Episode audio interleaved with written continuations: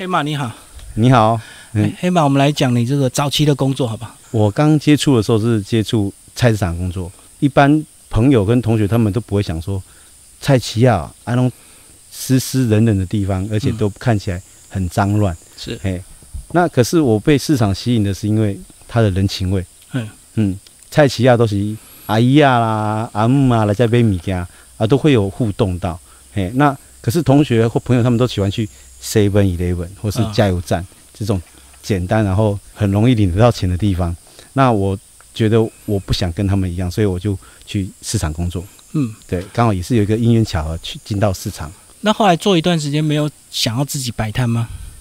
呃，那时候因为还在半工半读，嗯，所以我其实那个市场工作结束之后，我就去当兵了，嗯嗯，还去自己当兵。等到当兵回来的时候，嗯，会觉得人生充满理想，嗯我想要去做什么？我觉得想做大事啊，我的个性嗯应该是适合去带团，嗯，因为我觉得我我学生时期都在办活动，办了不管大大小小的活动很多，那我觉得我应该比较适合在旅行社这个区块，所以我就上台北。我从花莲当兵完之后，就直接北上去，然后就去从事旅游业的工作。嗯然后呃，旅游业的工作我不知道接触旅行社是没有薪水的。嗯嗯，我说啊，可是那时候当兵的时候只有存了一两万块，想说没关系，我这一两万块应该可以撑得到我有机会领到第一份薪水。是，就发现 没办法，哎，所以呃，旅行社的工作我大概接触了三四个月，我就离开了。嗯。可是我接触的时候刚好是旺季的时候，刚好暑假七八月的时候，然后我第一个接触的是专门跑泰国团的，嗯。嘿，对的旅行社，然后后来，呃，有机会跟着师傅一起去泰国带团，嗯对，但是我带泰国团的时候，也发生了一个很很 shock 的事情，因为我在泰国的高速公路上发生了五车的连环车祸，你们那团的车撞到就对，对，我们的车那台车撞到，嗯。我就当下的画面是，第一次刹那个司机大哥在踩刹车的时候，车子有顿了一下，嗯，然后我的第一个反应就是因为我们的行李都在脚下，我就第一个行李动作就挡行李，因为我不挡行李的话，我的行李会直接飞去撞到司机大哥，嗯嗯，嘿，所以我第一个反应就是挡行李，结果导游就说：“领队，你要拉住我，因为他刚好在走廊中间讲话嘛。他说：“你要拉住我。”嘿呀、因为他讲话手拿麦克风，就没有手去拉那个可以支撑他身体的那个东西，然后就说：“黑马，你要拉我。”我说：“哦，好。”结果当司机大哥踩第二次刹车的时候，我就一边一只手顾行李，一只手拉是那个导游大哥，可是，砰，就撞上撞上去了。哦，所以是刹车失灵嘛？哎、不是，是因为前面那个临时刹车，哦，哎、可是我们撞到的是一整台都是猪，就是养猪户的车，就大卡车，对，撞上去的时候，上面的猪在那边呱呱叫，可是我们的车上客人也在呱呱叫，嗯。哎呀、我就想，怎么会在泰国发生这种事情？然后想说好，没关系，下车，我心里想说，那我们是要找地方拜拜，因为泰国也很多神嘛，嗯，对呀、我们下车在高速公路哦下车，然后要要找地方拜拜，结果抬头望上路边，你知道竟然会有写中文字哦，写关圣帝君庙。嗯嗯我说啊，怎么会这么巧？然后想说好，那我们就去，诶、去拜拜好了。对，所以我就带着我们的客人，然后去关圣帝君庙拜拜。好，可是我们车子撞烂掉了嘛，然后可是还有客人都没什么事，就是因为那时候他第一次顿的时候，客人就警觉心了，我懂。所以就没有就没有发生什么大事情。所以车子撞到人没事，对，所以在那边要等车子救援，对不对？等车子救援。然后就顺便去拜拜这样。对，然后就一连一连串的觉得很倒霉的事情，可是就呃经过我们这种领队啊化解那种气氛，嗯，哎、就是那一团真的是很诡异，就对了。嗯包括我们要上飞机也是很诡异，因因为那时候是发生了那个去澎湖的一个空难嘛，嗯，对啊，然后客人一到机场的时候，我们不要提心吊胆的提。心吊胆，然后说我们在跟客人解释说，才刚发生事故，所以飞机一定是最安最，安全。最谨慎。结果哪知道发生了一件事情，就是我们要上飞机之前，广播说飞机要延一个小时才会起飞，客人整个发疯了。嗯嗯嗯，为什么要延飞？为什么要延飞？结果我我们就是要先去前台打听一下，说到底发生什么事情。诶、可是前台都一直不说不说，到了第三次的时候，被其他团的领队问出为什么要延飞，因为油管破裂。哦，反正叫紧急抢修啊。对这件事情，还传到客人的耳朵里面，哇，暴跳如雷，哇，惨的。客人说不要去了，不要去了，对啊。可是我们就是尽力的安抚客人，对啊，尽量。可是我们还是安安全的飞到泰国去。所以那几个月回来之后，你就觉得先做别的。不是，后来是我有一个国旅的朋友，他说：“黑马，你不要跑泰国线啊，你要不要尝试国旅？对啊，你的个性比较适合国旅。对啊，嗯我说真的吗？他说真的，试试看。结果我就我早上哦，那时候就去在跑泰国线的旅行社，晚上呢我就去专门做国旅的旅行社去去学，哎，哦学一些行政作业啊，还有一些标团的事情工作。对，可是我也后来等到我暑假结束的时候，我就结束了泰国线的这个旅行社之后，我就直接转去做国旅的。嗯，可是也是一样是没薪水的。但是我们老板对我很好，说黑马，你努力做，我一个月会给你车车马费，嗯嗯，嗯，一个月就四千块。可是他已经对我很好了啦，因为他算是我的国旅的启蒙的诶、老师老板，对对对，然后他也教了我一些很多国旅的应该注意的事情啊，跟一些行政作业，跟一些带团的 make up，对、嗯。对，所以我第一次带真正上团的团，也是跟着老板一起，跟着我当时的老板师傅一起上团。所以你带国旅这个华语导游就带了好长一段时间，对不对？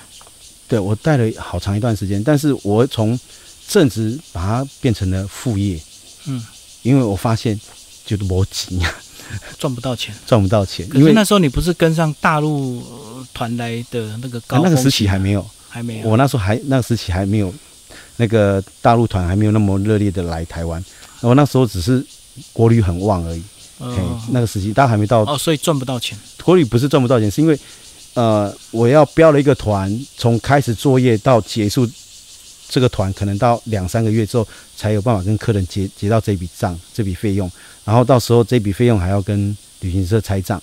嗯嗯，是啊，我也我又是新手，所以我的比例已经更少趴，数比较低。爬数比较少，对。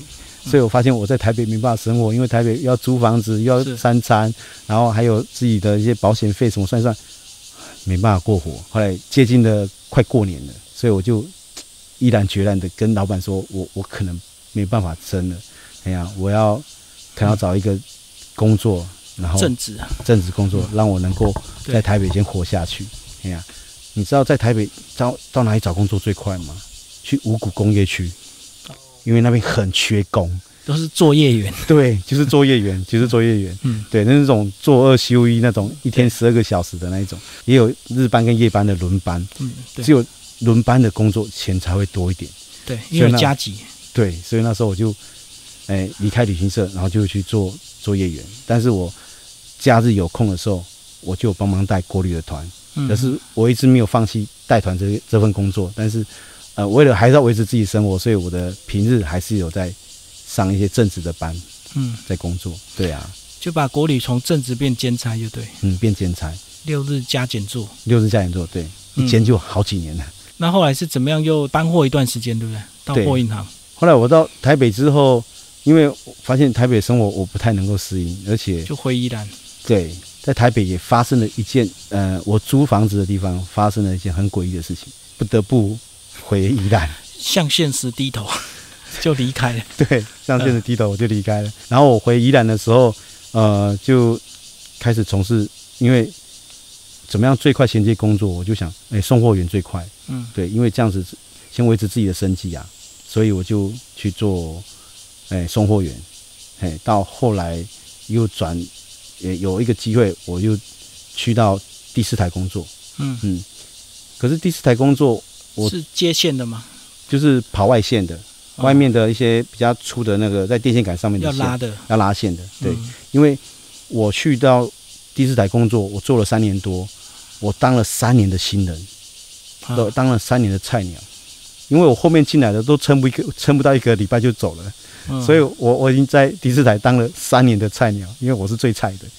可是我为什么会待这么久？是因为也是一个人情味的感感嗯觉，就是师傅在带带我们的时候，就不会像是外面说诶看薄白咖喱嘎，嗯，因为我我印象很深，就是我们第四台师傅都说，我拿咖喱嘎样，我都较轻松，嗯，可是，一般外面的师傅就是我拿咖喱嘎样，阿里米都会会把我逼退，是。哎呀，会把我赶走，所以外面的师傅都不愿意教。可是我去到第四台的师傅，我喜欢那个感觉，就是因为他们很愿意教你，嗯。很有互动，而且工作的过程也是说，来，我们把这这个今天的这个工作量做完，我们就提早休息。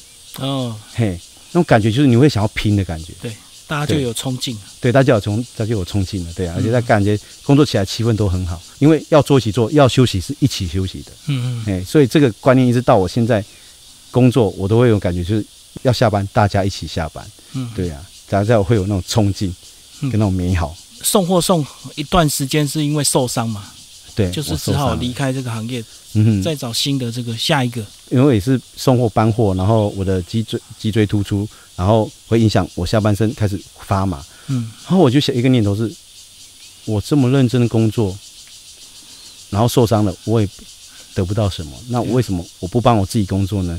我为什么不认真对待我自己呢？嗯所以我就在想说，那我如果离开这份工作，我能做什么？我们就从最简单的啊，我们就从早餐店开始好了。所以我就开始去寻找早餐店的工作。我也跟我老婆分享这件事情，我老婆说好，那不然她也，她也因为那时候她在请育婴假，哎，因为带小孩，可是后来她没有再回到原来的工作的时候，就跟我一样去找早餐店的工作做。然后，可是她女生随便一找就是就找到了。大家喜欢女生兼差，对，可是我男生我我找了快找。二十几间了，我打了电话，而且当场去面试，找二十几间都没有人要用我。我在想说，到底发生什么事情？可嗯是过程中有几间的早餐店的老板其实也有明说，他说你这种三十几岁的，你怎么会想要来做这个？我们这个工作时间不长，而且薪水不高，就摆明的你是在学技术的，你是来学技术的。要么就是学生兼差，要么就是那种二度就业很老的。嗯哼，那你这种壮年人来兼差，一定是有企图，所以人家不愿意教你。所以你的目的就是为了开早餐店嘛，对，是啊，是啊，我也想不愿意用你。所以他们也不愿意用我，所以我找了二十几间，后来 都没有人愿意用我，我就只好转念说好吧，那我既然没办法进入早餐店，那我就先从食品行开始，嗯，所以我就是开始一样回归到送货员，但是送食品的，品的对，送送食品的工作，对，嗯。然后做做做做到了，哎，我一百零四年的四月的时候，突然我姐姐告诉我说，哎，我们花莲老家这边有一个早餐店，他们想要顶让出去，问我有没有兴趣，然后我就想说好啊，那可是我想说好啊，因为我已经也没路了。嗯我想说好，我就回来花莲。我那时候我当时我还在宜兰，我就回来花莲，然后跟那个要顶浪的那个老板聊天，嗯聊聊看，说我怎么可以可以做顶浪，我怎么接手这样子。结果那老板说好啊，如果是两个人的话，我就会顶浪给你；如果你一个人，我就不会顶让给你。嗯然后我就问他说啊，为什么？因为说我们这种做吃的，像我们在做做一个要在前场，一个在后场，因为后场就是我们在做一些饼类的东西的时候，顾不到前面。那你前场的话，一定要有一个煎台的。嗯如果煎台如果每次请师傅的话，你们很容易被师傅拿翘，所以前面煎台，所以也是要自己人。所以如果你们夫妻一起来做的话，我觉得我我让你们顶这一间店，我觉得我才放心。如果你只是个单身汉的话，他不愿意把这间店顶给我，我就跟他讲说，我跟我老婆会一起来做，所以他说好，然后他说，那你明天就，他就跟我讲一句话，那你明天就来。嗯我说哈，明天就来，我什么都没准备耶。哎呀、他说你要就快哦。当然我被这句话也也也也击倒了，说好，你给我两天时间。嗯于是我就当天我就回宜兰，赶快把我的东西都整理好，都打包哎嗯，但是跟我老婆说，然后我我们要回去接，诶，顶一家店，但是，哎，我要先回去学。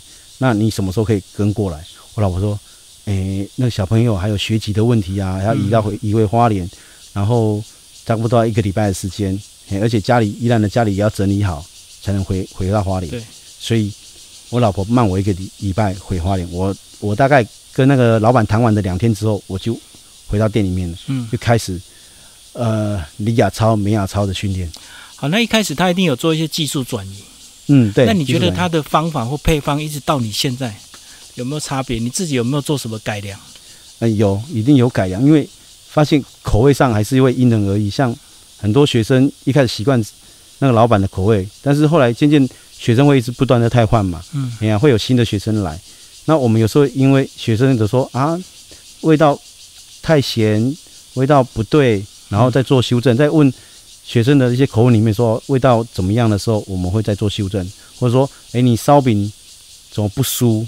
嗯哼，可是我发现我去吃外面的烧饼的时候，都就抡的呀，明明咬起来都要要都要有咬劲啊。嗯，那老人家好喜欢呢、可年轻人不喜欢。嗯，当我慢慢改良之后，把烧饼做成酥的时候，老人家说：“哦，那小面的嘎就脆勾勾啦。”哦，他喜欢带咬劲的，到底嘿有点嚼劲的那种，要嗯咬要稍微要撕裂的可以感觉，拉一下，要拉一下。可是年轻人喜欢那种酥酥，酥酥脆脆的嗯，对。但是我们还是会心里还会会拿捏到底怎么样状况会比较好。可是我还是会偏向比较酥脆的，因为毕竟我们店里面的来的学生数真的是属于大多数，比例比较高。比例比较高嗯。老人家晚上比较少会出门好，那最重要当然是豆浆啊。啊，对。那豆浆有什么窍门吗？哦，窍门，哎，当初哎那个师傅转让给我的时候，他当然有教我一些煮豆浆的技巧，嘿，可是我我在这边坦白说，因为当当初用的是机改的豆子，嗯，嘿，机改豆子真的比较便宜，真的便宜。可是对身体不好，对不对？目前我上上网查了，他没有说针对有那种医学报告说对身体哪里不好，可是因为机改豆子不是黄豆原本原生种。嗯所以它是经过改良的，为了让黄豆能够，诶、可以抗旱，可以抗那个病虫害，所以让黄豆可以长得更好。可是因为你那时候基因改良过啊，可是很多，因为我我们我们花莲很多人都会问说，你这是机改还是非机改的？嗯可是我发现，如果我用机改的黄豆煮豆浆给人家喝，我会觉得我心里面会，我也不敢开口说我这个是非机改的。哦，如果你明明是用机改，你也不敢说你非机改，对，嗯后来我就就决定换掉。尝试换掉，对，嗯一换掉真的被俩包，为什么？刀连米波刚换到头给，嗯哎呀、豆浆味不一样啊。可是我心想，我用好的豆子给你们喝，哎，你知道机改跟非机改豆子成本差，成本差很多，哎，哇，你们怎么没办法想，没办法体会这种这种我用好的豆子给你们喝？可是我想说，对，那会不会也是有我们豆子的味道有有有有，嗯，是不是操作上有一些问题？好的豆子还是要好的配方，就对。对，所以我一直在后来我开始用飞机改的豆子的时候，我就开始尝试着煮的时间、浓度跟那个下的水的比例，这个是自己调整，还是自己上网去比较出来的哎，都有。调整的过程？嗯，基本上我一定是之前煮豆浆的基础有那个基础之后，嗯，开始经过客人口吻上跟我讲的哪里的问题，对跟我看了好多 YouTube 的里面的很多的一些里面介绍煮豆浆的一些技巧、跟一些书面上的资料，我一直把它总和总和总和到自己的味道，煮起来味道是客人接受，自己喝的也喜欢的味道。嗯，对，那个浓度你因为其实豆浆太浓了，其实说真的也不好喝。嗯，如果你没有那个浓度了，说真的，就喝豆浆水了也不好喝。嗯，所以怎么样让它喝起来是很顺口的，而不是很浓浓到啊喝起来不顺口，然后也不能水放太多水，嗯喝起来就是刚刚淋醉你啊。嗯，对啊，所以我们在不管是在比例上的调整跟那个煮的时间上，也也我也花了一些时间在做调整，调整调整到现在煮的时间比那个豆子的比例、水的比例是自己的自己的黄金比例啊，嗯还有加糖跟不加糖的问题，啊。对，加糖不加糖，就是因为客人也很养生的客人都说很多无糖的。我要喝无糖的。对对，可是，一般学生他不能接受喝无糖的，因为他一社团活动结束或下课，他就是要来领导的啊，那无糖啦，我喝不习惯。嗯 对，所以豆浆我们做的时候都一定会做有糖跟无糖的。那在夏天的时候，无糖的比例会比较少。嗯，嘿，但到冬天的时候，无糖豆浆的比例会比较多，因为很多人会喜欢喝咸豆浆。哎，可是你热豆浆不是客人要点的时候才现场加吗？只有冰豆浆才会有分嘛？有对，我的冰豆浆才有分，我的冰豆浆会有分无糖跟有糖的，但是我热豆浆基本上我一出锅就是无糖的，对对对，因为热豆浆的无糖的可以变成有糖的，所以还是无糖热豆浆在调整的，包括用咸豆浆一样。对对对，因为它可以一下它可以做成有糖的豆浆，它也可以做成咸豆浆，因为咸豆浆一定要用无糖豆浆下去做，我们来讲咸豆浆，好多人喜欢喝吃咸豆浆，我到现在是不习惯。嗯，那它基本的配料大概有哪些？要加什么？基本配料说我们的秘方就是我们自制的醋嗯醋酱，对，这是我们自制的醋酱，是是最主要的黄金比例在里面。那当然配方配料里面有哪些？就是会有诶榨菜，会有油条，会有那个肉松，但肉松有分哦，哦，嘿，肉松看你要用哪一种的肉松，我们也是找到我们呃适合的适合的吃客人吃起来喜欢的。还有另外一个秘密武器就是虾米虾米。哦，嗯对对对，我看到上面不是都还浮那些辣油吗？哦，辣油就要看客人了。哦，有人客人喜欢加辣，有人不喜欢加辣。是而辣油的这个也是我们自制的，对，自制的。那呃，我之前尝试用做辣辣椒油的时候，放了其他种不同的东西去提升它的香气。可是我曾经被一个客人吐槽说，辣辣椒油就应该用最传统的啊、就是沙拉油跟辣椒而已啊。那你为什么要加那些？嗯，哎呀、因为我就这样被他点到，对啊，辣油不就是应该辣椒跟沙拉油吗？嗯，为什么要加那些？有人还有加虾米啊，又加有些有没有的。我说对呀、为什么不用最简单的方式去做？是对，然后我就用辣椒跟沙拉油去做成我的辣油，自己调就对，自己调的，对自己调的。嗯嗯然后结果，哎，这个辣油客人还蛮喜欢的，对。嗯但是你只有熟客知道啊，一般客人不知道，因为客人都会说，熟客就说：“老板，我要你冰箱的。”我说哦哦好，我就从冰箱拿辣油出来，因为因为那个东西自制的，所以它很容易坏掉。哦，所以你放新鲜，对，因为你放在外面，有时候放放在外面它很容易酸败，嗯所以我就不太敢放外面，因为客人吃了坏掉的东西，哇，那个传出去就不能听了，所以我就放在冰箱。可是熟的客人都会知道，老板我要你冰箱的，嗯我还讲这样子，我说哦，好好，我就会拿辣油出来给他。嗯，所以我们的咸豆浆其实是客人说很有名啊，是我我是觉得还好。我们店的隔壁有人在有在卖炸弹葱油饼，曾经有客人去买炸弹葱油饼的时候说，老板我在找一间很好喝的那个咸豆浆，嗯也是开晚上的。然后那个炸那个卖炸弹葱油饼老板说，就我们隔壁啊，啊就我们隔壁啊，哎呀啊，可是我晚上七点才开门哦。你晚上七点才来哦。结果那个我知道是台北的客人，为了吃我们咸豆浆，等到晚上七点，是我听到之后很感动。对，所以他的咸豆浆是我亲自下去做的。嗯哎呀，因为重点就是我的我的咸豆浆的独特的地方就是我们的醋酱是自己调的，虾米跟那个辣油是、嗯这主要是，哎，他让人家喜欢的那个一个秘密武器。好，我们接下来讲营业时间。你是一开始就做晚上的吗？一开始我承接这一间店的时候，他是从晚上做到隔天早上。嗯。然后后来我接手之后，我发现人力的问题，因为我如果要撑到十六个小时，我可能没办法，所以嗯我就只有选择一个宵夜场的部分。但是是一开始接店的时候，他是从下午五点就开始做，哦，然后做到隔隔天早上十点。嗯，我发现呃，我我损失很多东西，对，最少我损失了一个亲情的部分。嗯，对后来，但是我就调整时间，跟小孩相处就对了，对，跟小孩相处的时间。所以你就掐头去尾，最浓缩。对，掐头去尾最浓缩，我就是从晚上的七呃七点做到早上的七点。我们一开始调整的时间是这样。可是那时候一开始你没有想要把它变成正常班吗？一般的早餐到下午。我有试过跟呃师傅聊天，他说正常班比较还是晚场比较好。当下其实在花莲做宵夜场的豆浆店不多，呃，应该算算当时有五间，但是后来现在变成只有剩三间。我做宵夜场，因为一一一路这样做下来的时候，我们自己这样培养客人，发现做宵夜场的状况，如果以我我现在的状况，如果做宵夜场会比白天好。因为我的店同时一两百公尺附近都有做二十几年老店的早餐店、豆浆店，嗯，对，有三间。所以他们做白天。对，如果如果我不要做排店的话，我跟他们打战的话会很辛苦，很辛苦。嗯，哎呀、所以我们逆向思考，那为什么不从晚上开始做？而且宵夜选择很少了，要么就是油炸的咸酥鸡，要么就是卤味这两种。嗯，那如果想要吃点清淡的，嗯哼，对不对？烧饼加豆浆，哇，就没得选了嘛。对，因为当下其实花莲宵夜宵夜的诶、可以选择的项目不多，那很多人下了班之后，他们的想法是，哦，就喝一杯营养的豆浆，嗯，啊，简单再吃个蛋饼之类的东西，口腹之欲而已，没有说真的要吃饱。吃点心哎，对，然后又营养的点心，就营养点心，对，吃完就回家，然后再加上老板又爱聊天。嗯嗯嗯，后来我曾经听过一个老一个客人跟我讲说，老板，我们回来，我回我下班的时候，我觉得我没有买一杯豆浆哦，怪怪的。怪怪的，就不像下班。我说怎么会这样？买这杯豆浆是因为要听到你讲话。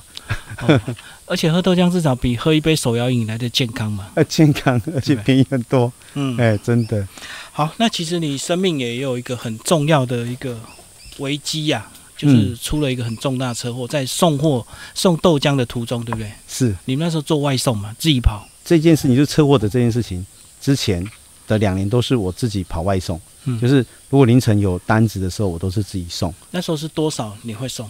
其实那时候刚开始没有金额的限制，可是客人就不客气了，点个一百多块也要我外送。嗯哎呀、是后来做了半年之后，发现没办法，因为这样子的话，我光是油钱跟我的人力消耗时间，就真的不划算。对，你光是我人力消耗，我们少说我们出去一趟回来都要半个多小时。嗯对呀、然后只有交一百多块的东西的时候，我发现我送他出去我是赔钱的。对，对，所以到了半年之后，我才开始跟客人讲，我我很从低标了，我从两百五十块，嗯嗯，嘿，就就跑外送了。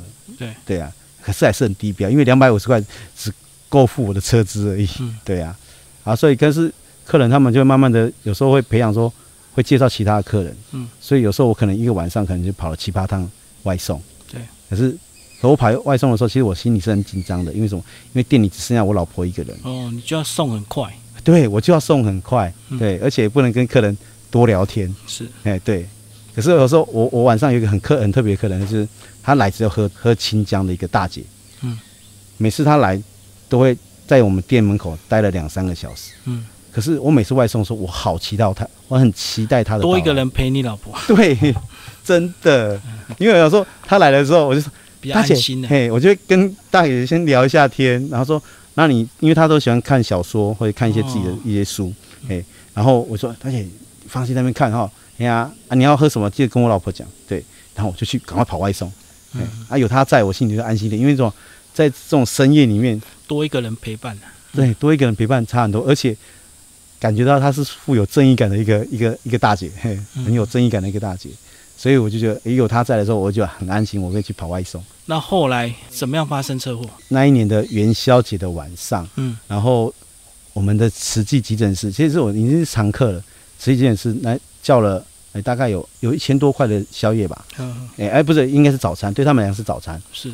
然后我大概凌晨四点多，嗯我从我店门口往慈济急诊室的方向移动，后来结果骑离我的店大概不超过五百公尺吧，因为那时候我选择一条是没有红绿灯的路，嗯嘿，虽然是不算是小巷的巷子，但是我骑在那条路上的时候，突然间，哎，那个巷子里面还有更小的巷子，突然有一台摩托车冲出来，真的真的没办法，来不及刹车。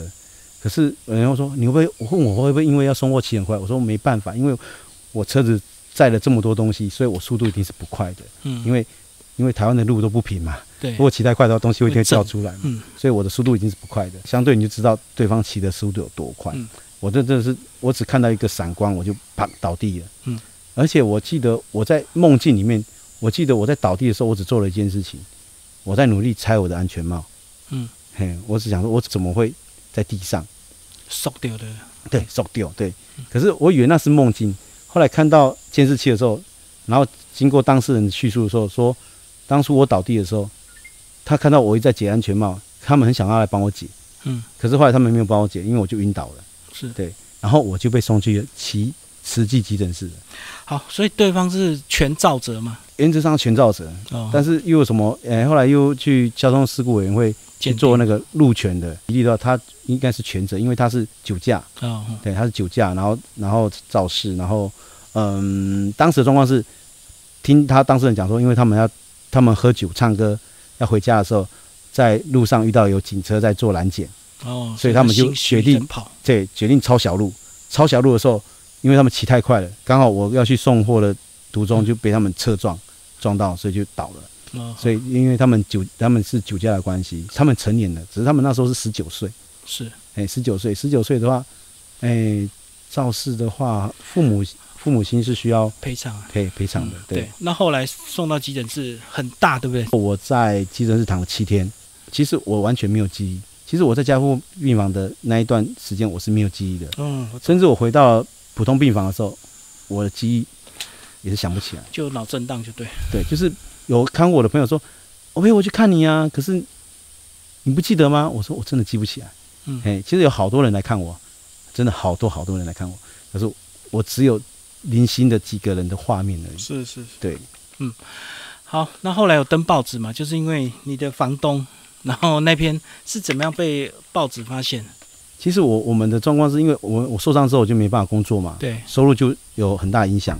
然后，哎、我老婆要去去跟房东讲说，因为可能因为我们现在没办法工作，没办法支付房租，可是房东知道这件事情说，那好，那就是让你老公继续休养，那这段时间住院的这段时间我们就不收房租，嗯嗯，不收房租。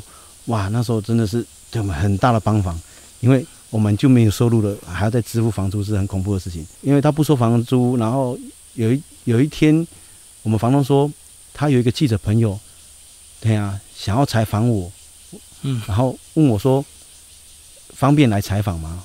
哎呀、我说我每天都要到医院，记者可以到医院，那那 OK 啊，对啊、结果果不其然，记者真的到医院来采访我，嗯。哎呀、他是说，诶、我我是因为什么事情发生这么严重的事情，就酒驾嘛，嗯。然后后来，呃，房东还为什么会这么好，会对你们免免免去这个那个房租。的租金，对啊，那因为我们本人本来我们房东就是个很很有善心的善心的人，那他知道我状况，就想要免去房租，然后记者就因为这件事情，呃，当做一个报道，把它说出来。嗯，对啊。宣扬出去，然后后来还帮你赞助代用杯、爱心杯，对不对？哦，对。那后来就越来越多人加入，因为对。消息出来，嗯，我刚开店的时候，房东为了要鼓励我们，就说，那他想要捐，诶、一开始好像是两百五十杯，嗯。嗯，他只说如果有认识他的朋友或者是有需要的人，你们你们都可以分享这个分享分享餐分享杯，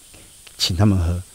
后来就开始陆陆续续的，哎、有有人说，哎、老板，你们这个贴这个黄色的是要干嘛？你都有统计啊，所以大家看到就问，对对对，我都有统计，因为因为使用掉一杯，我都要画一些做记录。嗯，对啊，然后客人就会问说：“那我们也想要做爱心，可以吗？”我说：“也可以啊，可以啊。”就陆陆续续就有人看到，因为房东这样的一个善举，然后开始就加入这个分享杯的活动，然后就、呃，现在算一算，应该应该不超过百位吧。嗯我光是在店里面的那个那个贴的这些分享杯，应该不下百位的人士来分享，嗯嗯嗯，蛮多人的。嗯，就大家看到就一直加入就对，，对，一加入，然后就是有需要的人会来分享嘛，然后有一些亲染的会来，可是因为我是做晚上的，所以其实使用的人并不多。嗯。有有一阵子刚好遇到花莲大地震，那时候会有一一波时间会有很多人来使用这个分享餐，可是寄杯的人很多，嗯。哎，就我看这个量都会很难消化得掉。嘿，对，就是因为寄的人太多了，量很难消化得掉。后来是慢慢的发现了有另外一群人会出现，嗯，流浪汉。哦哦哦，流浪汉点都不客气的，对啊，啊就就是有时候流浪汉他们来，就好像是反正我就吃免钱的，反正就是来做，然后就是点分享餐。可是有时候我们看了心里面会觉得，对这些寄爱心的人会心里会觉得过意不去。可是你会想说他又是流浪汉，好像给他使用分享餐又好像没错，对啊对啊，嗯。对啊、后来，但是有时候分享餐太多的时候，有时候我们我们会统一就是找一些比较爱心机构，像直接送掉更快，对对，而且真的帮客人，做爱心，嗯。然后我就会找那些中途之家，或者说那个少年之家，因为他们都是属于那种诶、家庭的因故啊，家或者家家暴的事情，然后送到这个安置机构，所以我们就想说，我们要想要照顾这个小朋友，所以我们就会分享餐去分享到这些机构里面。所以等于本来是被动的让人家来拿，你后来就自己主动找机构，整批送过去。如果说太多，的时候，就一下子太多人寄分享杯的时候，我们就会取舍一下，对啊，嗯嗯，就会消化一些到一些机构去，对啊，那还是会留一些给现场的一些需要的人来使用，因为毕竟呃这个讯息也已经抛出去了，一定还是多少还是会有人会来使用这些爱心餐的。嗯。所以你觉得一路上是因为你对这些食品的一些改良跟坚持，还有加上这些故事的发酵，所以让盖世豆浆在花莲市区还算蛮有名的。嗯，对，因为我们产品不断的在做修正，因为嗯。因为每个人口味都不一样，因为口味是很主观的，对。对，所以有时候这个人说好，可是这个人就会说不好，所以我们也是尽量，我们希望做到朗朗后了，可是很难。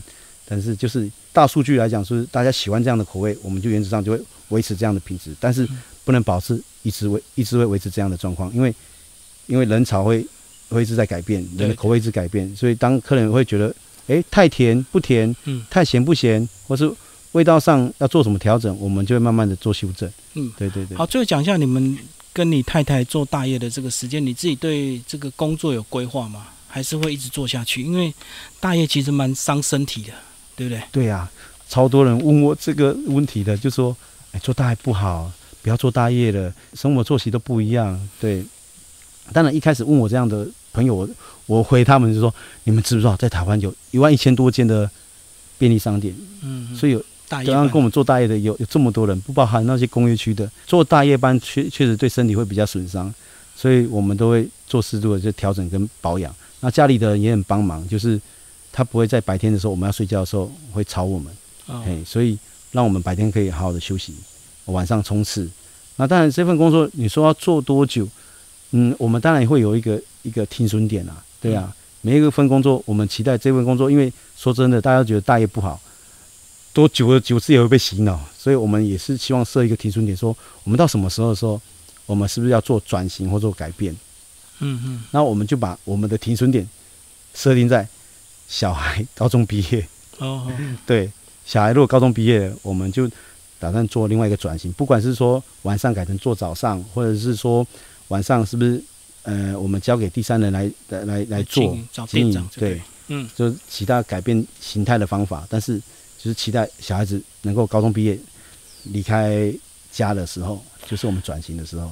所以等于讲，目前还是有一定的生活压力，所以你大业已经做到一定的口碑，所以还是要一直做下去，就对。目前还是会继续做下去。要做到他高中毕业，你们生活比较减轻了，嗯就可以再转换一下。对，我们就会，我其实我们自己在一直在想要要要转型的，对啊，不会说一直想要维持这样的状况，因为其实我们原本不是这种做夜班的生活，你知道做生意的人呢，最容易失去朋友这个区块跟亲情这个区块，所以我们一直在做很多的调整。像我出车祸之前，我们其实那时候很努力的是，我们两个礼拜才休一次，一次只休一天。哦，我工作十三天才休一天，是 而且那十三天里面常常都是做十五、十六个小时，嗯然后才回去休息。所以我那时候其实，在车祸之前，我发现一个很严重的问题，就是当我车祸回到家里休养的时候，我跟小孩子不知道要讲什么话，嗯然后小孩子开始他们的思维模式跟讲话的方式，怎么跟我当初回花莲的时候有好大的差异哦。就长大了嘛。我心里想说，嗯小孩长大了，我怎么没有陪伴到？嗯，我心里会觉得，我怎么没有陪伴到？对。后来，我跟我老婆，我我跟我老婆认识这从从认识到结婚到现在有，哎十五年的时间里面，嗯我们没有吵过任何一次架，我们没有吵过任何一次架。嗯。可是，在我们决定说受伤之后，我们开店的时间的营业时间，我很坚持说，我想要维持原来的时间，七点到七点，嗯嗯，因为这些客人我们好不容易培养出培养出来了，我不想要把它缩减。可是我老婆说，我我老公捡回来了，我老公捡回来了，我不想要他这么累，万一他真的累倒了怎么办？嗯，其实那时候我还没有全好的时候，我就急着想要开店，因因为生活压力的关系，我也是想要急着开店。然后，可是我老婆担心我身体还没有好，嗯她不想让我那么早开店，所以我们在开店的前夕的时候，我们在斟酌说我们要做到几点。然后我就跟我老婆说，不然我们试看看。我老婆期许是做到三点，凌晨三点对，凌晨三点，我们就这样试看看。就发现做到后来我受不了，因为我觉得我三点就收的时候，我就觉得太早收了。嗯 嘿啊，后来我就跟我老婆在商量说，那我们可以改七点。我老婆说不行，三点。到后来最后的结果是我们做到五点，嗯好对，就各退一步。是。对，但是我们是在没有吵架的情况之下，因为我一直秉持这样，我不要跟他吵架，嗯。对因为我从认识他到现在为止，我唯一能够很骄傲的说，我认识我老婆这么久，我们没有吵过一次架。嗯。嗯。别人说不可能，柴米油盐就够你吵的，对呀、然后我，但是我的想法是，对呀、大家都会累。我跟我老婆的一个念头、一个观念就是，爱吼凶，嗯夫妻就是爱吼凶啊。我有我累的时候，他就多努力一点；他有他累的时候，我就多帮忙一点。是对啊、啊，我一直秉持这个念头说，夫夫妻之间一定可以不吵架的，一定有方法的，一定有方法。对一定可以好好讲的。对，嗯好，谢谢黑马为我们介绍盖世豆浆。